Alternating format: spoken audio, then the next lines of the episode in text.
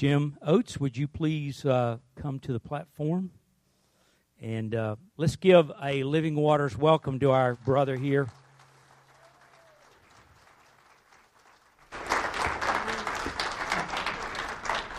I've kind of rehearsed in my mind what to say to you, and two or three times I've had the name, the, the title Pastor Jim Oates come into my mind. And uh, in, in many ways, you're, you're like a pastor. And I think you do pastor people. You've, you've loved and given so much of Christ to so many. For those of you who don't know Jim, Jim is a Christian businessman in the Louisville uh, metro ed- area. Uh, had several years of uh, successful business uh, through uh, a number of businesses, actually HVAC, uh, plumbing, um, residential development, all kinds of things that he's been involved in. I think those kind of pale to some of the ministry things you've been a part of in your own heart.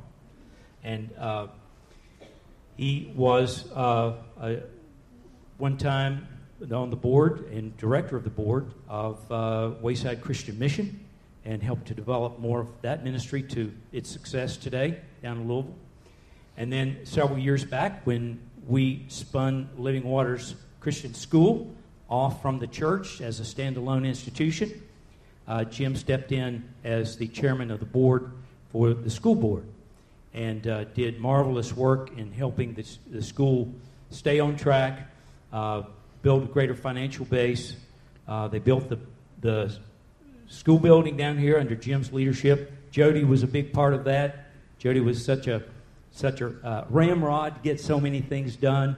I remember walking over there and seeing you and Matt just pouring your heart out into that building, and uh, they did that because they loved so much what what Cornerstone eventually what was Living Waters Christian School Cornerstone became and uh, we appreciate that. He's done so many other things. Maybe he'll mention some of those today. I don't know. The Serenity Center here in town, been a part of. Jim and Debbie have been Christian leaders uh, at Southeast Christian Church, other churches in the area.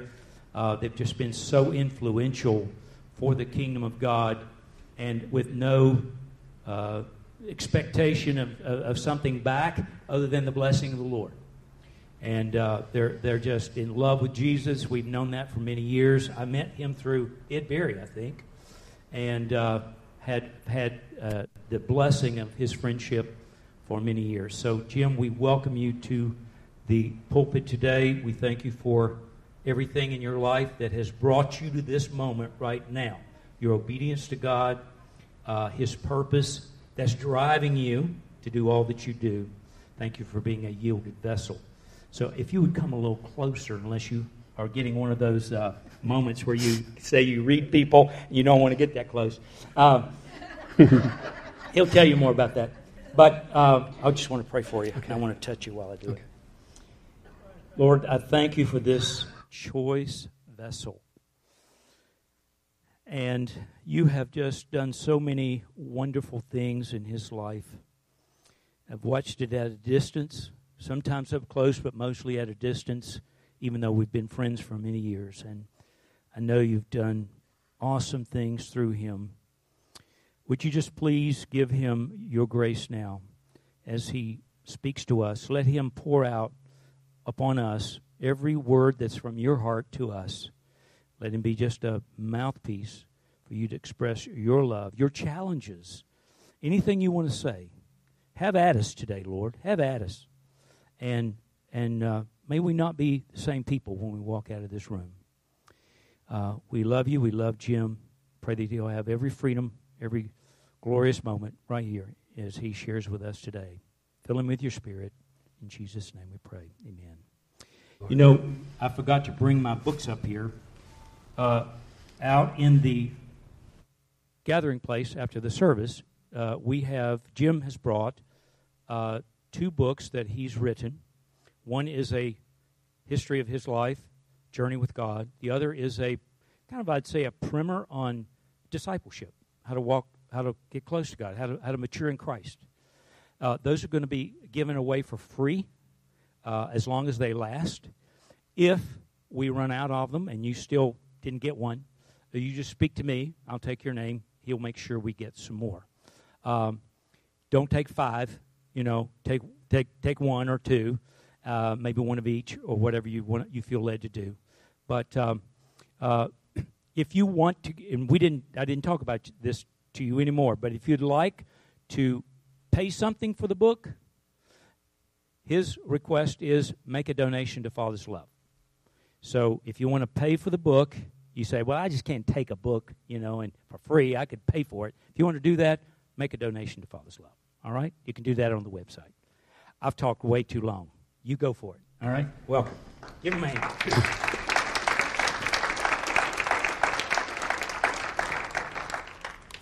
Well, Philip is so kind, way too kind, uh, the way he introduces somebody. Um, I feel like I, I felt the first time I ever soloed an airplane a little nervous, but really excited. Uh, I'm so honored to be here today with you all, standing on this platform, um, realizing such great, great preaching and leadership has come from this platform. Now, I had Stephen called me a few months ago, and I had time to uh, go to your website and go back and watch a lot of the services for the last six months or a year. And, and I want to say that that website is awesome. I don't know who all is involved in it, but I go, I do this with about six other churches, including two mega churches, Southeast Christian, we were at in Louisville, and then the church we were part of in uh, Palm Beach, Florida, Christ Fellowship Church. And I can tell you, none of them have a website that is easier to navigate and get into sermons and either listen to them or watch them. So, uh, kudos to whoever's responsible for that. But as I got into a lot of the sermons that have been preached, and, and starting with Stephen and Philip both. What great teaching you have here. What great teaching. Uh, and then I caught David Reagan, and I'm like, how does Living Waters Church in Little Shelbyville, Kentucky get? I mean, my wife started uh, supporting Lamb and Lion Ministries many years ago, and when I got to listen to him, and, uh, and he just acts like you are family. And with your interaction with him, with Israel, and just to listen to him teach on prophecy, which is something I'm not very good at, but uh, unbelievable. And, and then I guess two of my favorites, uh, Ed Jr. and Buddy Barry. Um, now, those two, you don't know what they're going to say or what they're going to do when they get on this stage. They are awesome. They're so full of energy. Uh, of course, Debbie and I still call Ed Jr. Little Ed because we started babysitting him when he was about this tall. Now, if you think he's sharp enough to get Aaron Rodgers and, and Randall Cobb and some of these great athletes, let me tell you how sharp he is. He had us convinced that his parents every night gave him a dollar for him to go to bed and go to sleep. So not only did we get to babysit for him free, we had to pay him a dollar to go to sleep. He's slick, I'm telling you. You can tell by looking at his hair, he's slick. And and Buddy, I, what can I say about Buddy? You know, we we've known Buddy so long and went to many of his football games with uh, with uh, Skip and Joyce and you know, Buddy had and I'm, i know many of you probably know this, but when he was very young, he had a very special anointing on him for quite some time. He still does, but I mean, it was really big then. And I remember, I think he was still, he wasn't even out of high school. And a large group of us gathered over in Ed and Tish's living room. This is when they were still living on Elm Street over in uh, Eminence. And we were all, probably 20 or 30 of us, gathered in a circle in Ed's living room, all. And Buddy was going around praying for each person. And I remember when he got to me, he didn't say anything. He just looked at me and smiled, and he put his hand on my head, and I went out cold. it's only, that's only happened to me a couple of times. It happened to me once in Bolivia when I was doing mission work, but an amazing, amazing person. And then, of course, Ed and Skip, uh, longtime friends of mine. Our businesses did a lot of work together, a lot of hospitals all over the place for 20 or 25 years. And uh, I'll never forget one time Skip called me. He said, Jim, you know Living Waters Church? I said, yes. He said, I'm going to remodel their and, and, and expand their sanctuary. And I want you to come and put some new heating systems in. And he said, Now, there's two catches. One, we don't want to miss a service. And two, I got a really tight budget, so there's not enough money to pay you what you need. And I said, Okay, well, I thought you were going to give me something hard. But, you know, uh, I went back and I watched John. I, li- I like watching John Connie speak because he gets into uh, t- breaking down scripture scientifically and theologically, and I love, I love watching that. I love watching Marty Brown talk about being a mother. Uh, Jim and Lynn Price, I saw Lynn earlier when they talked about marriage, and Ed and Elsie, Preston, I see you out there. Loved watching you all. You know, Ed, I knew that we had flying in common, and I knew you flew helicopters, but I never knew that you got shot down twice in Vietnam and that you got wounded. That's amazing. So I was, I was, glad to see that and all that you all went through in your marriage. So, uh, and uh, I think probably the one that I really liked watching was Doc Shell. When he came here, what amazing. And you know, I thought about him going from Asbury College, young man from Asbury College, and coming down here to Graefenburg Methodist Church and taking that church and then going to a board meeting one night and telling them God told him they either got up and got with it or they were going to die. What kind of guts did that take for him to tell them that? And, uh, and what, what, how amazing it was that that, that uh, revival broke out there and, and it just kept growing and growing and that church was busting at the seams. And then how he and his wife was able to hand down the, the ministry to Joel and Carol. And, and then after a while, it ends up coming down to Clay Village and being Living Waters Church. Amazing. And, uh, and then I thought it was really so amazing as well that then they were able to hand it down to their son in law and daughter, Stephen and, and uh, Delisa. I mean, that's, that's awesome stuff. And here we are today. Um, you know, Stephen has been such an encouragement to me. Not since he's been here, you know, I was just winding down at Serenity Center and uh, and going through a lot of challenges and, and his prayer and praying for me and his encouragement. Uh, I want to tell you how I met Joel. It's been between 30 and 35 years ago. Uh, Ed called me and said he and Tish would like for Debbie and I to go with them to this crusade that was happening in Shelbyville and the evangelist was Clyde Dupin. And, uh, and so we said, sure, we'd love to go. And we, we went and we sat through the service, and at the end, there was an invitation. And Debbie and I went forward because we were having some challenges with one of our family members. And, and as we were going down, many of the pastors and ministers of Shelby County were lined up across the front. And we just kind of gravitated toward this man that was so handsome, and he had a big smile on his face and was wearing glasses. And we just went right to him and he stuck out his hand and said, Hello, I'm Joel League. And he said, How can I help you all? And so he took us behind the bleachers and he ministered to us for a while. And it was a, I remember this, honey, you'll remember this, that he looked at us and said, I believe you all have been involved in ministry. I don't know how he got that, because we didn't mention it. But, uh, but then you fast forward about 10 years from then, which would have been about 20 years ago, uh, Debbie and I had since moved to Shelbyville, and I was playing golf at Shelbyville Country Club, and a banker named Charlie Clifton and a lawyer named Lewis Mathis came. Oh, hi, Charlie. There's Charlie and Judy right there. They came to me and they said, You know, we are working with a school out at our church, and we're having some challenges, and we wondered if you would be interested in coming out and helping us out. So I said, Well, I'll go to a board meeting. And I got to be honest with you all, it was the worst board meeting I've ever gone to. Really. And I told them both that I didn't think it was something that, that I really wanted to be a part of. Well, a few weeks later, I knocked on Joel's door. And he come with a big smile and he said, I remember you. And I said, I remember you. And I said, Guess what? I'm the new chairman of the board of your school.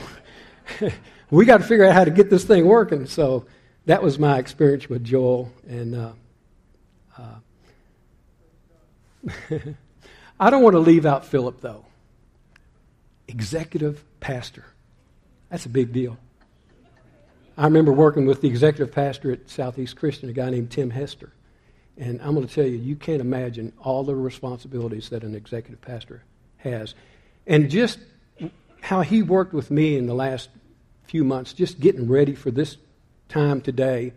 And I heard David Reagan say the same thing when he was preaching, how Philip took care of everything for him and putting it all together. Um, I told Philip I've always been a little jealous of him. You know, Philip's tall, he's handsome, he's well spoken. I'm none of that. And, uh, and I've always wanted my whole life to play a musical instrument and sing. And I can't read a note, and I can't carry a tune. In fact, the best thing that ever happened to me was having to wear a mask in church because then I don't annoy everybody around me during worship. But Philip, he just plays that keyboard and sings. So wonderful. And, uh, and I guess the other thing is that he's still got good hair and I have no hair. So I'm still jealous of you. But you know, I said all that to say this. When we say yes to Jesus, we really do become part of a great big family. You know what the Bible calls that family? It calls it the kingdom of God. We're all one together in the kingdom of God. And uh, I've thought a lot recently about how I have this dual membership, dual citizenship. Um, you know, on, on one hand, I'm a citizen of the greatest nation on earth. Never been one like it, and I don't think there'll ever be another one like it. And, uh, and then on the other hand, when I said yes to Jesus, I became a citizen of the kingdom of God. You know, if you're sitting here today and you said yes to Jesus, and you're a citizen of the United States of America, and you're a citizen of the kingdom of God, you should never have a frown on your face. I mean, you should be smiling all the time. You should be happy because we are so blessed. It's unbelievable how blessed we are. I had a lady friend over at Henry Christian Church. She's gone to be with the Lord now, and some of you may have known her. Her name was Naomi Gold. Naomi was that lady that sat in the back of the church, and all during worship and even during the preaching, she was saying, Hallelujah, hallelujah, thank you, Jesus.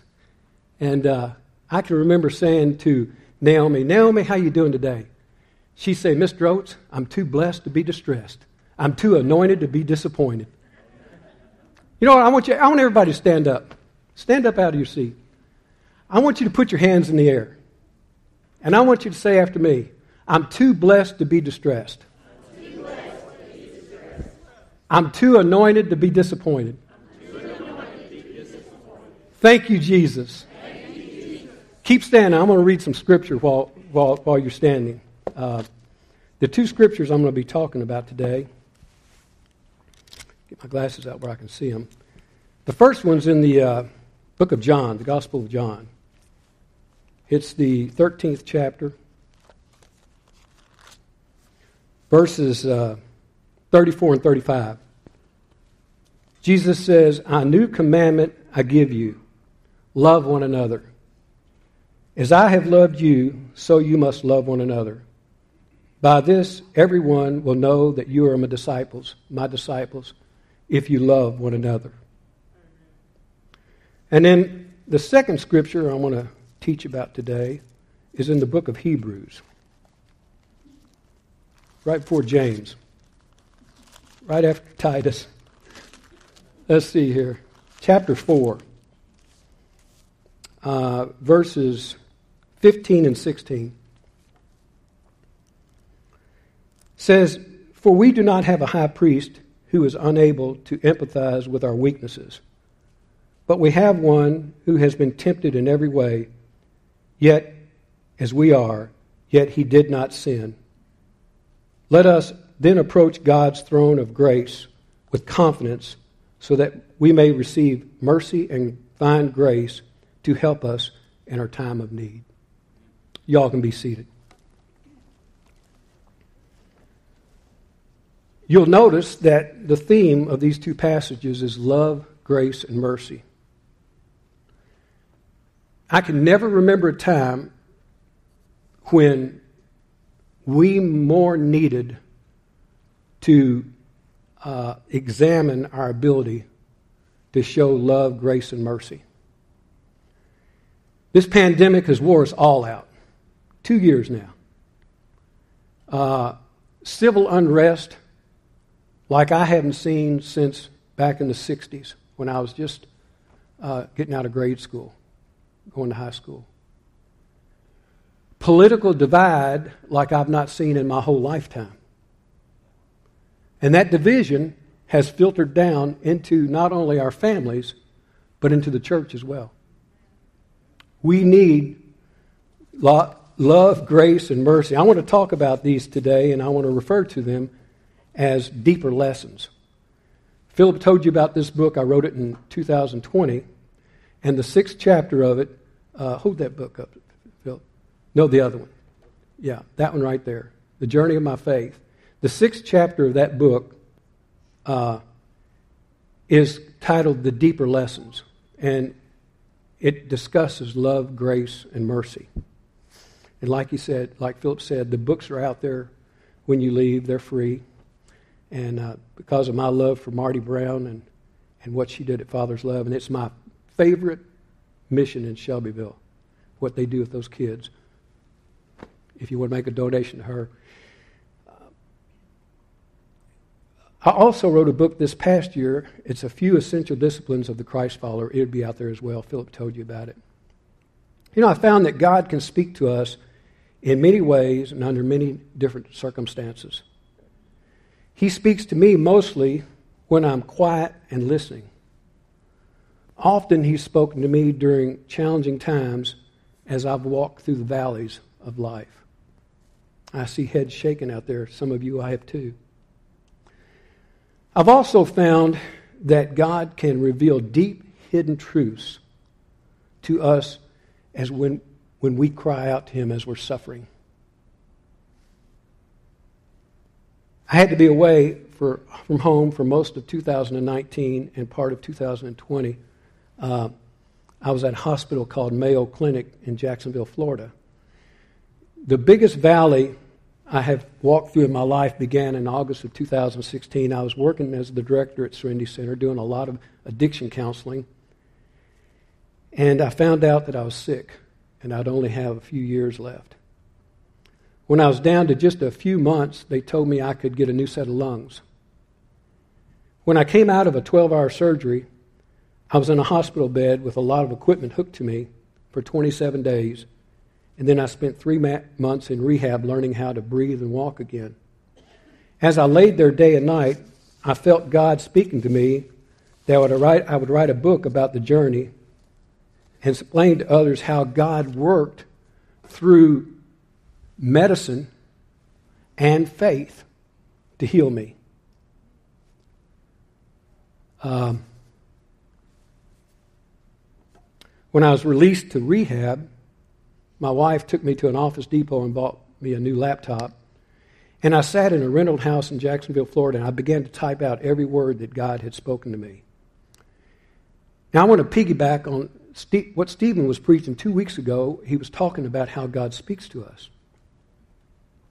So, how does God speak to me? I suspect that He speaks to me the same way He speaks to many of you all. He speaks to me in my heart. And you might ask, well, how does that work? You know, if I was sitting here today and I had never given my life to Jesus and I had never received God's Spirit into me, and someone was saying that God was talking to him, I'd be thinking, how can that work? How, how does that happen? And then you wonder, how does God speak to me in my heart? Well, the first thing you need to know that the heart that I'm referring to, which heart that is. The heart that is spoken of over and over in the Bible is not this organ in our chest that's pumping blood through our veins. In fact, our English language doesn't have a word to define that heart. We have to go to Greek, and the word is cardia. And in our modern language, we get words like cardiovascular or cardiac arrest. Um, in the Greek, this word is used to describe the center of our life. Some scholars refer to it as the center of our intellect. I like to think of it as the place where my mind and my, my soul and my spirit come together. And I believe it's the place where God dwells in us. The Bible teaches us that we receive Jesus and the Holy Spirit in our heart. And Acts 2:38 says, "Repent and be baptized every one of you in the name of Jesus Christ for the forgiveness of your sins and you'll receive the gift of the Holy Spirit." When I was 27, I gave my life to Christ and I was baptized. I began to have thoughts that I never had before. As I studied and searched, I began to realize that God was speaking to me in my thoughts. First, I was getting these messages as to what to do and what not to do, what to say and what not to say. And I had to start cleaning my language up, to be honest with you. Uh, when I would do wrong, I started having feelings of guilt and remorse that I'd never had before in my life. As time went on, I began to sense the direction I should or shouldn't take, uh, doors I should or shouldn't walk through. And that helped me a lot in business, knowing what doors to walk through and what doors not to walk through. After many years of doing this, I came to a point where I could write down some of the things I could sense God saying to me in my heart.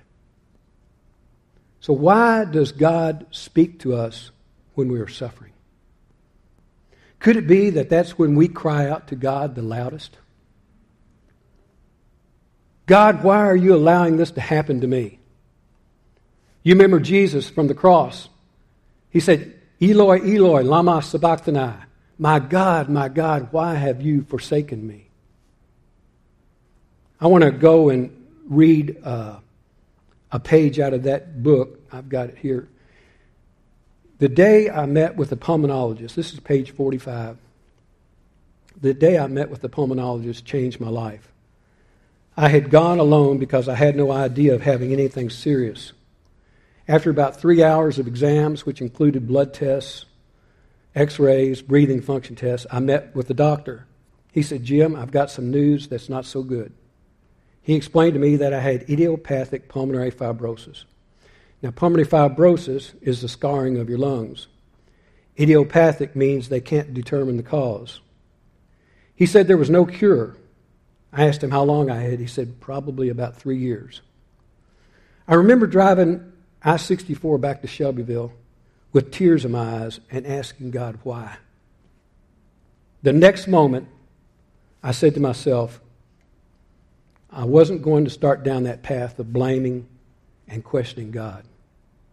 I knew from years of studying Scripture that this was not God's fault or His desire. I began going over in my mind how we live in this fallen broken world. And because of our sin, along with that sin came sickness and disease. And I remember God had promised me He would walk through every valley with us. So I committed myself that from then on I would not complain or be mad or bitter, but that I would remain faithful and fight as hard as I could, and I would be a blessing if I could. I found that sometimes it's through trials and challenges and testing that we are able to deepen our capacity to obey God and develop His character. Just as fire refines ore to extract precious metals God can refine us through difficult circumstances. When we go through difficult times in life, we can complain or we can try to see how God is stretching us to develop the character necessary to be His followers. I remember when I returned to Kentucky and I spoke at Henry Christian Church, I said to him, if I had it all to do over again, I'd never change a thing. Because I realized that if I hadn't gone through what I did, I wouldn't be the person I am today. And I wouldn't be able to share with you the things that God has shown me through all this. It's said that every day God is weaving together a tapestry of our life. There are days when things are not going so well, when we're walking through the valleys. If you look at that tapestry in its different stages, it's not very attractive. A lot of loose strings hanging off the back of it. But when our life is at its end and God has completed his work in us, we're going to be surprised how beautiful that tapestry will be. Laying there in ICU in a bed at night alone with my thoughts, God was showing me a new thing. He was teaching me about love and grace and mercy. He was taking me to a deeper place that I'd never been before. First, he showed me love. And one of my favorite shows of all time is the blockbuster Forrest Gump. How many of you have seen Forrest Gump? And you know Forrest, he was amazing because he uh, became a football star with Alabama. He was all American. He, uh, he went to Vietnam. He saved his buddy Bubba, carried him out of the jungle wounded. He became an Olympic ping pong player. Um, and then he operated the Bubba Gump Shrimp Company.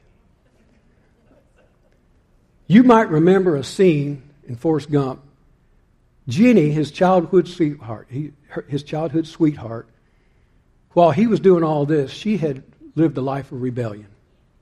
And she had gone off with the hippies and got into drugs. And, and, uh, and in this scene, she's come back. She's sick from drug use. And she's going to marry Forrest and live the rest of her life with him.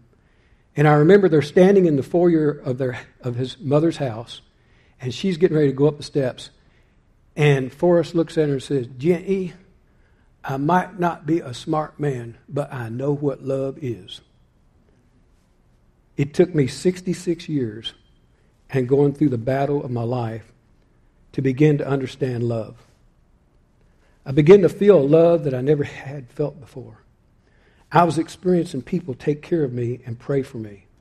I was hooked up to machines and was so weak it would take Debbie and several nurses about 30 minutes to get me to the side of the bed to use the potty and then wipe me and settle me back in bed.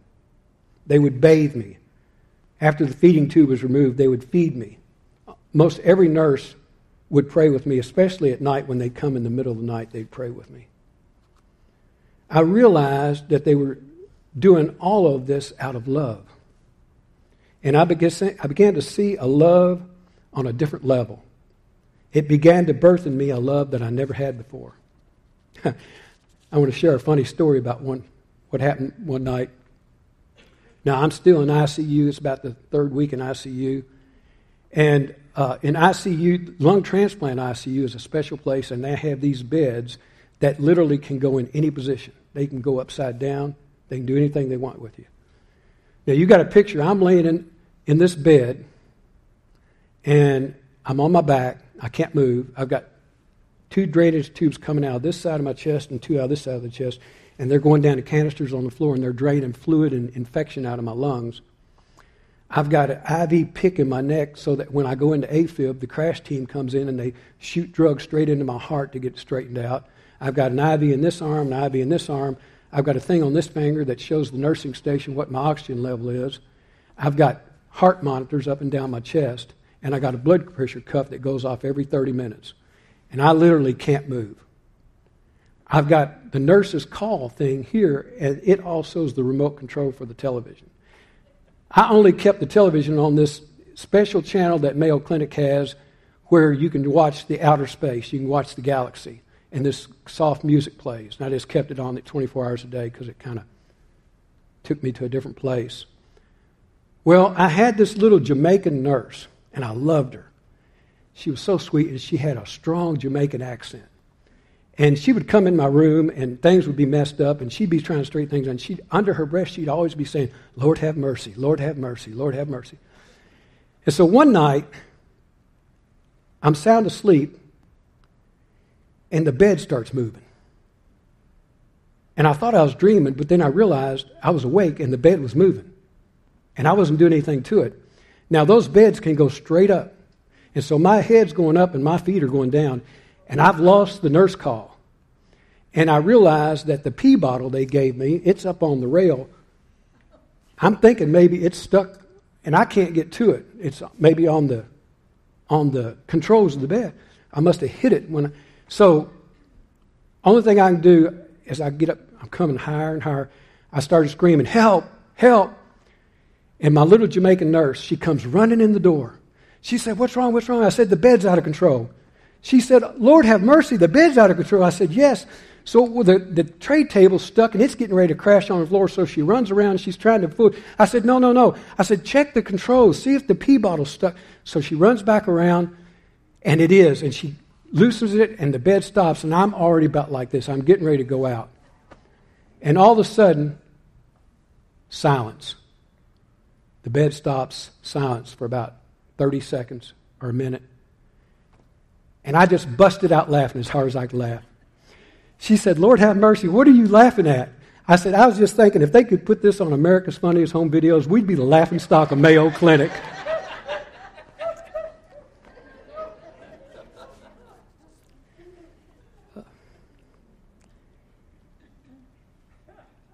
Jesus told his disciples in the scripture today to love one another.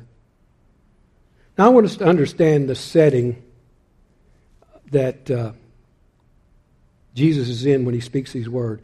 He, he's just getting ready to go into Jerusalem for the final gruesome week of his life.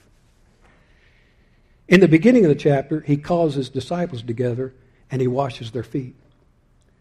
When I was putting this together, I remembered the time when I was a chairman at Cornerstone and Randy Brown came in at graduation with a basin and a pitcher of water and a towel.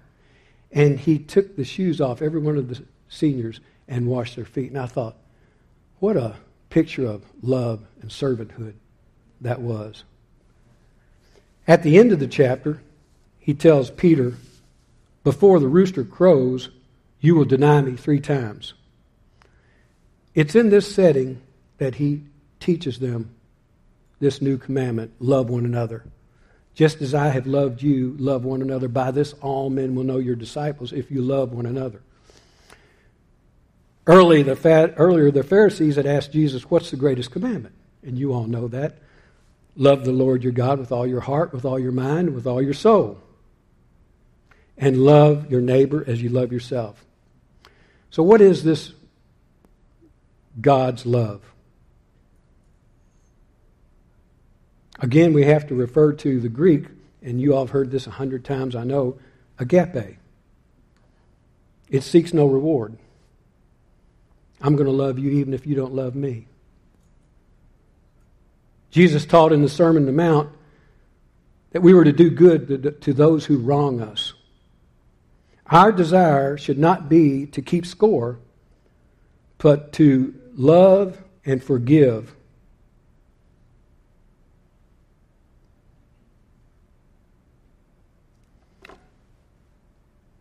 Did you know that this is the reverse of our natural inclination? Because of our sin nature and our pride, we must be reprogrammed. And it requires supernatural help. Only God can give us the strength to love as He does. As Christ followers, we should strive above all things to have God's love in our heart. Every morning when I'm praying in my prayer journal, I ask the Lord, help me be a blessing to someone. If I'm going to play golf, I say, Lord, help me be a blessing to someone today. If I'm going to council or to a board meeting, I say, Lord, help me be a blessing. This morning, I laid there in bed. I was getting text from Philip, and I had just asked the Lord, help me be a blessing to Living Waters Church today. I want to read another page of my book, The Journey of My Faith, I have to say here that the number one channel of love was my wife, Debbie. It's hard to believe, after all I put her through for 50 years, that she has loved me with all of her heart. She has gone through what she's gone through with this illness and transplant has taken another level of love. First, she went through finding out about the illness, and then two years, two years of many ups and downs as I began the process of using oxygen with constant coughing, especially at night. In the first year, while I was on the heaviest do- dosage of prednisone, I couldn't control my anger. Anger is the number one side effect of prednisone. It felt like there was a rage going on inside of me and that everyone was against me. Debbie had to take the blunt of that blow. Then, as we began the valuation for the transplant, we were told that they would not transplant me unless I had a totally committed caregiver. She had to agree to sign papers that from the first day of the evaluation stage through the last day of rehab, she would attend every procedure and every meeting. She had to agree that during the transplant and the total time I was in hospital, she'd be there from 8 to 5 to help the nurses with me. Then, when I got out of the hospital, she would have to be by my side 24 hours a day, seven days a week for three months. In total, she'd have to be away from her home and her family for a minimum of six months. We had to meet with Mayo Clinic psychiatrist, a social worker, a caseworker, as well as the transplant doctors to be sure that both she and I were up to it. She had to find a house to rent for us to come to and get it ready. She had to learn how to manage my medicines because I couldn't do it myself, and then she had to teach me how to do it. I still get emotional sometimes when I think about what it was like for her when they told her everything was on hold because they found a cancer tumor on my pancreas. Also, when I was waiting for lungs, the doctors came in and said they were only they were going to have to put me on a ventilator and that we would only have a few days if they didn't find lungs. After they found them, she had to wait all night in the waiting room while they put them in me. I think about what I think about what it was like for her when I got out of the hospital and couldn't walk, and she had to do everything for me. So I ask you, have you ever seen such love? Through my suffering, God was showing me this love as it was being poured out by others to me. As that was happening, God's love was becoming a part of me that had been missing my whole life. I've read that God's saving work of grace in the heart of a sinner is the true source of love.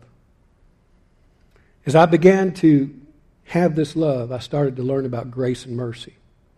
Now, our second scripture today, we do not have a high priest who's unable to sympathize with our weaknesses, but we have one that's been tested in every way just as we were and yet was without sin.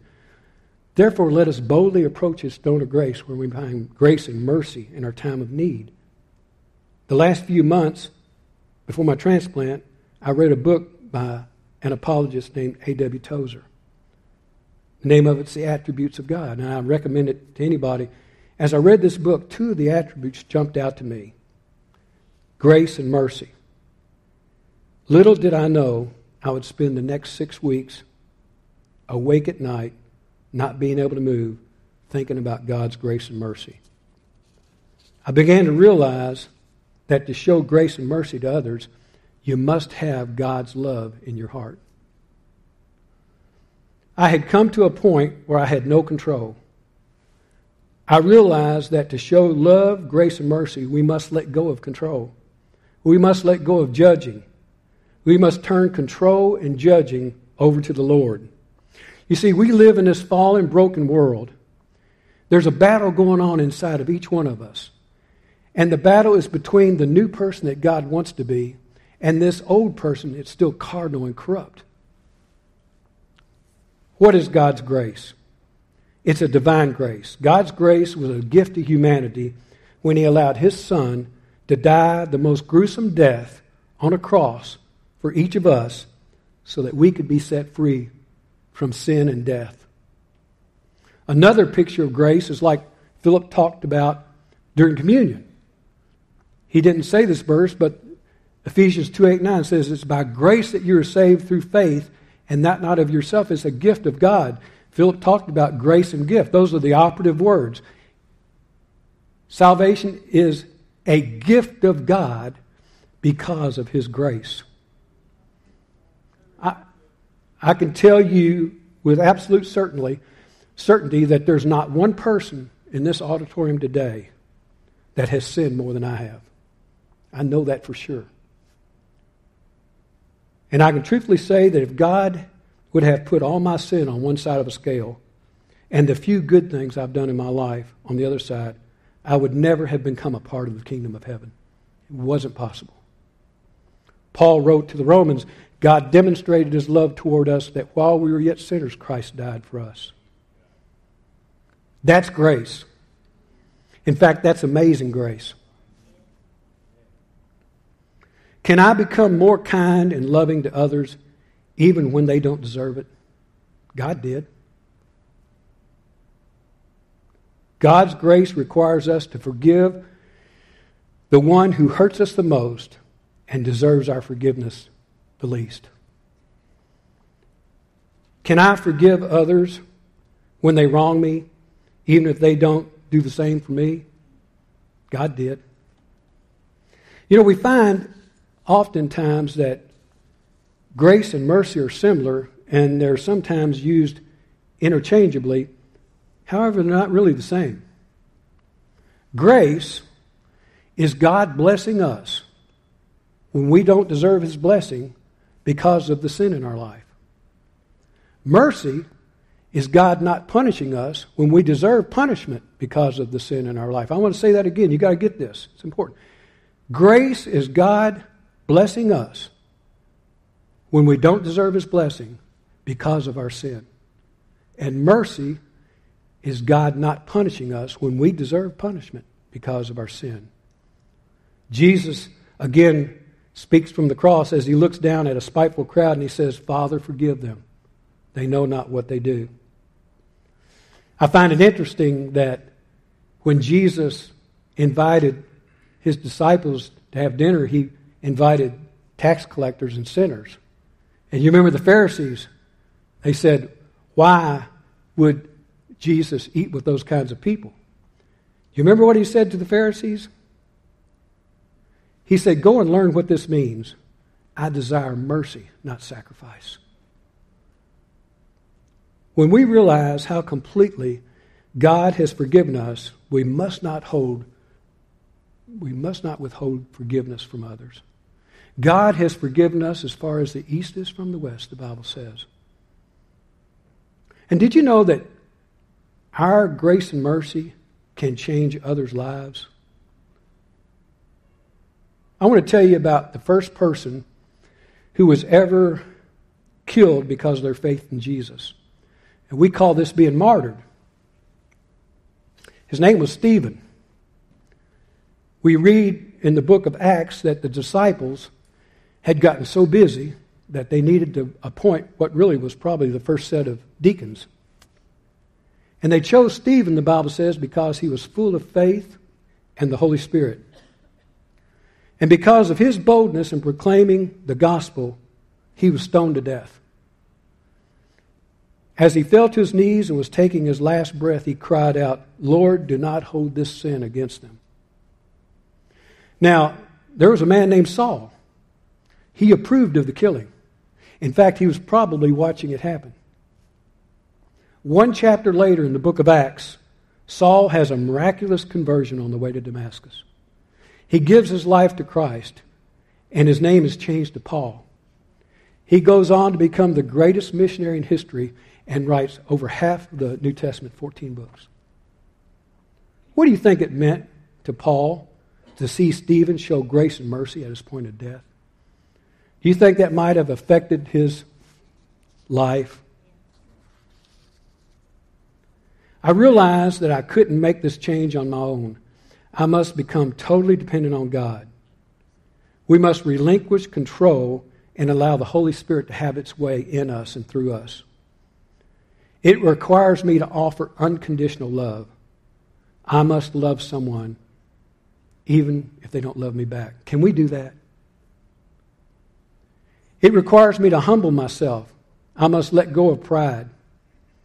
I like what Micah the prophet said in, in chapter 6, verse 8. Now, the subtitle of that chapter is The Lord's Case Against Israel. Israel is a lot like us. They were in a cycle rebellion, repentance, forgiveness, rebellion, repent. And this sixth chapter, the first five verses, Micah is speaking for the Lord. And to paraphrase what those first five verses say, the Lord's saying, With all I've done for you, how can you treat me the way you're treating me? And then the next two verses, he's speaking for the people. And to paraphrase it, they're asking God, What do we need to do to get back in right relationship with you? And then this sixth, this eighth verse is the one that I want to read. This is him answering back to the people for God. He has shown you, O mortal, what is good. And what does the Lord require of you? To act justly, to love mercy, and to walk humbly with your God. Act justly, love mercy, and walk humbly with the Lord your God. God has made his requirements clear. Do what is just and right. Love mercy and walk humbly with him. In your efforts to please God, examine these areas on a regular basis. Do you show mercy to those who wrong you? Do you keep your ego from taking over your thoughts and actions? Are you living in a way that reflects a deep, growing relationship with God? Somewhere I read that Satan has a nuclear weapon. It's called pride. When I was at the point that I could do nothing on my own, when I went through a season that I had to rely on someone to do everything for me, to feed me, to bathe me, to help me use the bathroom, to make all my decisions for me, I had no pride left. Then I could be molded like that lump of clay. Then I could be used by the Master. So I want to summarize. Let's summarize. Love. We need to develop God's love in our heart. It will, require, it will require humility. We need to remember God's love is unconditional. We need to show that love to all people, hoping that in some way we can win souls. Grace. We must show grace. Despite the hurts that are inflicted on us, we need to learn to bless others and be a blessing even if we feel it's not deserved. Mercy. We must offer mercy despite our tendency to want to dish out punishment, even if we feel it's deserved. How does our soul begin its pilgrimage toward beauty? First, it's broken open through repentance and love. Then, and only then, can the sunlight of grace and mercy shine through. I'd like to close with a question. What legacy would you want to leave behind? What would you want your tombstone to say? How about he or she had a beautiful soul? I'm going to ask Philip to come. I'm going to pray for you all. Every head bowed.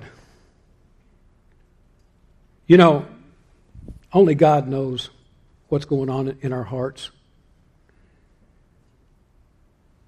I don't know where you're at today.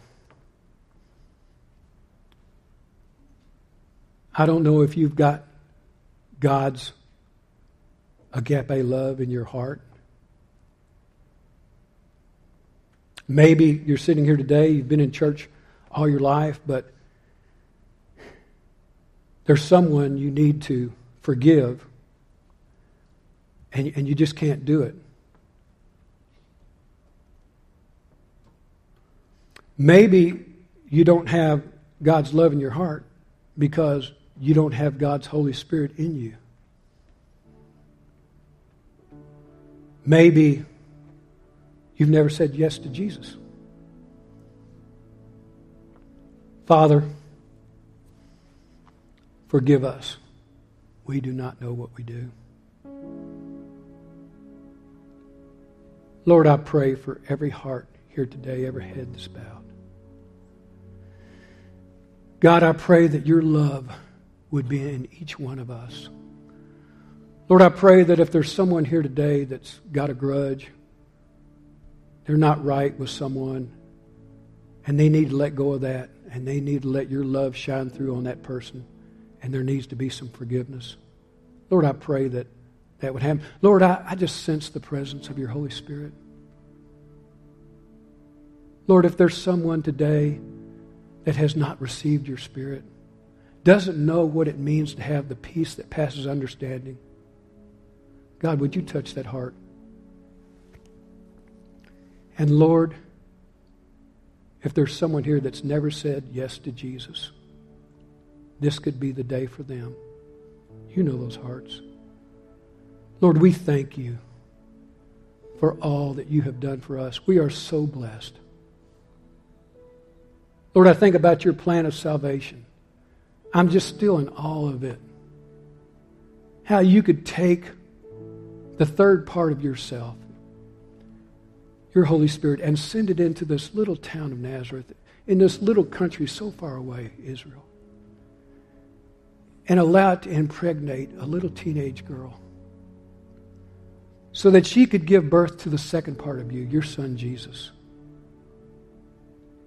So that he could go to that wooden cross and paid a penalty that he didn't deserve. Precious Lamb of God, spotless, sinless. That we could kneel below that cross and his blood from the thorns and the wounds and the beatings could drip down us, on top of us, and cleanse us from our sin and set us free from sin and death. God, we thank you for Jesus. We pray all this in his precious name. Amen.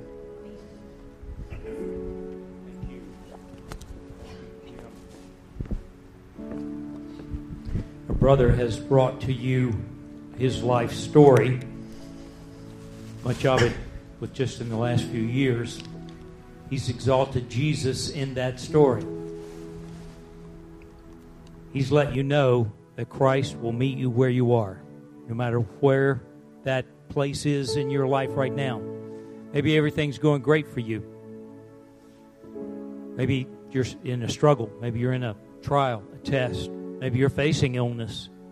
Whatever it might be, you that are watching online with us today, Christ wants to meet you right where you are, and He will ensure that He walks you through those things, even if it's a dark valley, uh, even if it's the shadow of death, He will be present right there with you.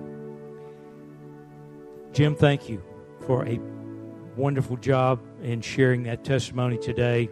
Uh, you did not disappoint. The Lord used you to speak many things to me. I, I want to say this too. I, back when I was in my 20s, I met a Christian businessman that blew me away. I was sitting across the table from him in a Shoney's restaurant, and he was a chicken farmer.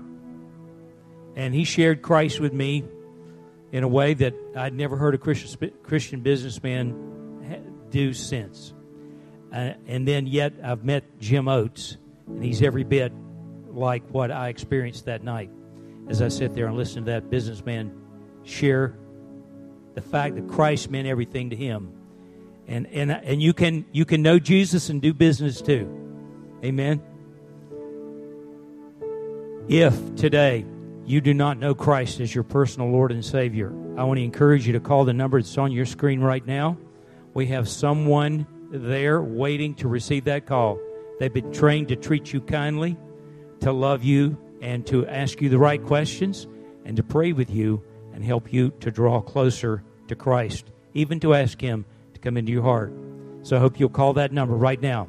We have altar ministry people. I should have already called you up. Would you please come and be prepared? Let's stand together. We're going to sing. Are you going to sing the the grace song again? I was hoping you would. Let's stand together. Let's worship the Lord. Let's give thanks for His grace in our lives, that He's poured love out upon us more than we can contain, and much that we need to be sharing. If you need to have prayer for any reason, we want you to come to these fine folks here, and they will be glad to stand with you